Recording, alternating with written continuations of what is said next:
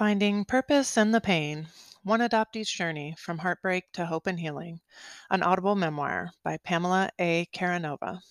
Chapter 8 Transporting Trauma. Trigger warning suicide, physical abuse.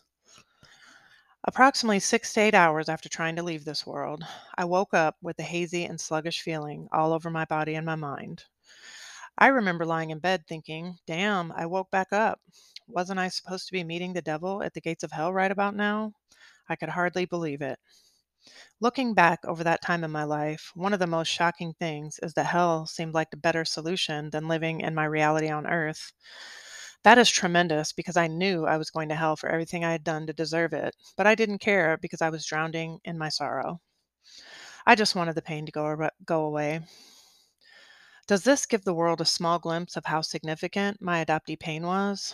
Possibly for those that want to try to understand. I was crushed that I woke back up. I didn't want to wake back up, and I had this enormous feeling of guilt that came over me that I couldn't even kill myself right. I felt like a total failure despite all the other feelings I was dealing with. I quickly clung to the bottle and drank myself out of my misery, morning, noon, and night. Drinking alcohol was the only way I could survive the pain I was feeling. For 27 years, it allowed me to not feel, but it also opened up a whole new world of other problems that, that I would have that had lifelong consequences. Most people won't understand this, but at times over the last five years, I've been presented with a question on various social media platforms that says, if you were to tell your younger self something, what would you tell them? Sadly, the first thing that always comes to my mind, even at 47 years old, is take more pills. Still to this day, I feel like if I could have found a way out, I wouldn't have had to live with a lifetime of excruciating pain. I wouldn't have had passed on my pain to my kids and had so much to recover from. But instead, I would just be gone with no legacy to leave other than a dead, deeply troubled adoptee and one that is nothing more than a menace to society. However, the universe had other plans for me. I wish I could say I figured this out in my teenage or young adult years. However, it would be a long time before I understood this. You would think this experience changed me, but what changed me the most is that I tried to kill myself and not one single person knew about it or noticed. I felt like no one on earth cared about me. It's a hard pill to swallow.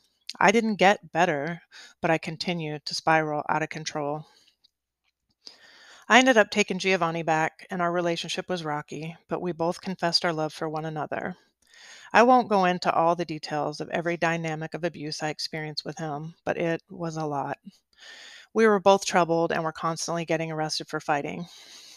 Eventually, I ran away so much, and I continued to break the law that I found myself in a group home called Foundation 2. During my time at Foundation 2, I remember liking the structure there, just like I did when I was locked in drug and alcohol rehab. I remember staying several months, going home, and acting out repeatedly. Unfortunately, Giovanni was back in jail and we were separated again. I know Patricia looked at our time apart as a positive thing, but all I wanted was to be with Giovanni. When I say I loved him, I loved him. When I was 16, Patricia started talking about moving to Lexington, Kentucky, because she had a friend who lived there so she planned a visit to look at jobs in the city. We arrived, spent five days sightseeing around Lexington, and saw the beautiful horse country we would soon call home. I remember having mixed feelings about the move because I would be leaving the state where I hoped to find my birth mother. Wouldn't it be more challenging for us to find one another states away? But of course, I knew the answer was yes, and I always wondered if this was part of Patricia's plan and she wanted me to leave Iowa because I never stopped asking about finding my birth mother. I would never give up on finding her, no matter what state I was in. I was also conflicted because I would be leaving Giovanni, and I have always felt like that was a part of Patricia's plan as well. While he was locked up, we wrote each other letters constantly, and I started to keep a collection of his letters in a big box. And after some time, I filled it up. I would read them repeatedly, and they were my most prized possession. We would sometimes write to each other daily, sometimes receiving multiple letters each day. We hoped we, we hoped we would be back together again one day, and until then, we knew that even when we were separated by distance, we would always be in each other's hearts. I hadn't seen Thomas, Laura, or Melanie, or the boys in a long time when I stopped going for weekend visits. Our time spent together tapered off into nothingness. We packed up a 22 foot U Haul and arrived at our new three bedroom home in Lexington, Kentucky in the fall of 1991. I didn't know a single person in the whole town, but I was always great at making new friends anywhere I went. I think Patricia had hoped I would turn a new page, removing Giovanni from my life and luring me away from Cedar Rapids, where I was always in nonstop trouble, combined with constant alcohol use. The thing is, I was still dealing with the same issues, but the only thing that had changed was my surroundings. I was 17 years old in a new city, and she was back working the night shift again. The summer of 1992 rolled around, and the new Dr. Dre, the Chronic album, had just come out. What did that mean? If you don't know, never mind. It was about to be on and poppin' in the city of Lexington because one thing was for sure I was the life of the party anywhere I went, and I was always ready to get the party poppin'. I was expected to roll into an all new high school that was predominantly black, and being a white girl from Iowa, and I started to make new friends one by one. However, my time at Bryan Station was short lived. Patricia must have forgotten that I hated regular school, so I dropped out within a month, and at 18 years old, I was a high school dropout. However, I attended long enough to make new friends, and I made friends with some of the neighbor kids close to me. I think my mind did sway a bit regarding the nagging desire to find my birth mother, but I feel that's only because I was living in a new city with new friends and I had new things to do. The deep rooted abandonment was always there, but drinking daily forced it to take a back seat. I remember going to my first party with my friend Dorothy, who lived down the street from me. I didn't know her that well, but after a while, I learned that we ended up at a crack house in East End. I remember being offered the drug and trying it. I would do anything to get out of my mind. It didn't affect me, so I tried some more.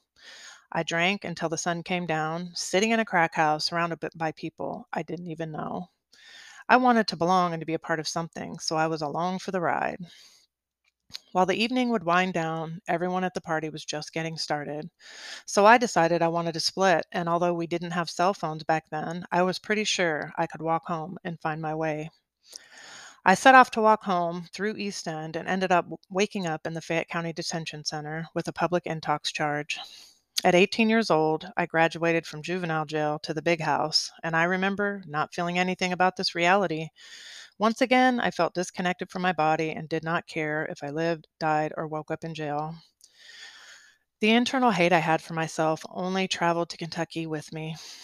While while I know Patricia thought she was doing the right thing, my troubles only followed me, but now I was an adult and my actions had real life consequences.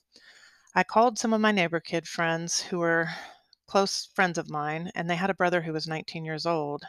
They all piled up and came to get me out of jail. I was drinking the same day and didn't learn a damn thing. Patricia kept nagging me to get my GED or go back to school, but I shot down every attempt at a conversation, expressing that there was no point in returning to school because, in my mind, the world was going to end. I was profoundly depressed, but masked every bit of this with drugs and alcohol. Finally, she nagged me to start therapy, and at 18, I decided to try it. During round 382 of therapy, I sat in a new therapist's office once again. But unfortunately, all the feelings I had pondered deep inside about my birth mother, my sadness, my grief, and loss, still never made their way into the appointment with the new therapist. When we make our adopted parents' dreams come true to be parents, our feelings of sadness are automatically stuffed deep inside. It's known in a very subtle way that feelings that aren't positive, thankful, or grateful aren't welcome. For me, there was a block there, and I don't know how else to explain why adoption or the implications of separation trauma were once again never discussed. The therapist never brought it up or addressed it, so neither did I. To this day, I can't wrap my brain around why adoption was never discussed at all in the therapist's office I sat throughout my whole entire life.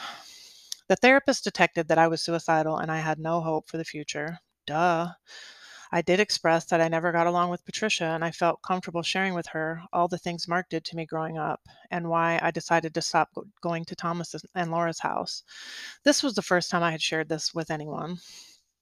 She encouraged me to call Thomas and Laura while I was in her office to tell them about the childhood sexual abuse Mark is responsible for. She also wanted me to tell Patricia, so I did. While speaking to Thomas and Laura on speakerphone with the therapist, I expressed to them vague details of my experience with Mark, and they said they didn't know why he would do such a thing, but they would reach out to his therapist and bring this topic to the table to get him some help. They speculated that maybe Mark was being sec- sexually abused by the Catholic priest at the church they used to drop us off at. No one knew, but they assured me they would address it with Mark. I didn't get any resolve out of this other than bringing the secret to light and finally telling them what happened. No one asked how this impacted me or my life, or if I needed help with healing. A big piece of me feels that they wanted to blame my outbursts on acting out on the childhood sexual abuse alone, omitting adoption and separation trauma from my birth mother as even being a thing. How convenient of them. Everyone seemed to sweep this under the rug, and we never discussed it again. Finally, when I told the new th- therapist I thought the world was going to end, she prescribed me Prozac and sent me on my way. I took the Prozac for a week and threw it in the trash. I never went back to that therapist again. Not long after moving to Lexington, I learned Giovanni was arrested for burglary, kidnapping, and aggravated assault, and he was sentenced to 20 years in prison in California. We still rode off and on and professed our love for one another, but we tapered apart due to his lengthy prison sentence.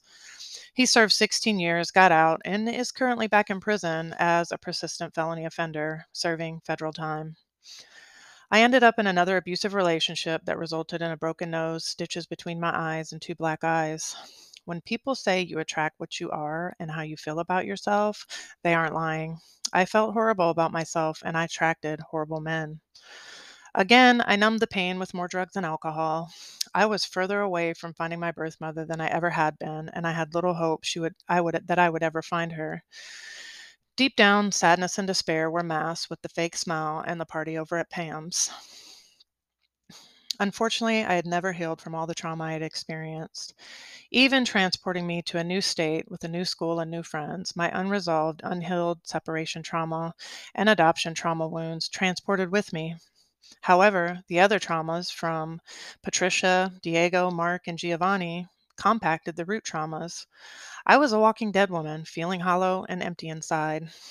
At 18 years old, I continued to find my way in the party lifestyle, and I made s- several mistakes and bad choices along the way. I was going down a path of destruction, and most days I didn't care if I lived or died. I hated myself, the world, and everyone in it. I had so much anger and rage that it consumed me. However, I always felt like my life would end early, and at this stage, I hoped that it would. The views and opinions expressed in this article, memoir, and podcast are that of the author, Pamela A. Karanova. Reproduction of the material contained in this publication may be made only with the written permission of Pamela A. Karanova.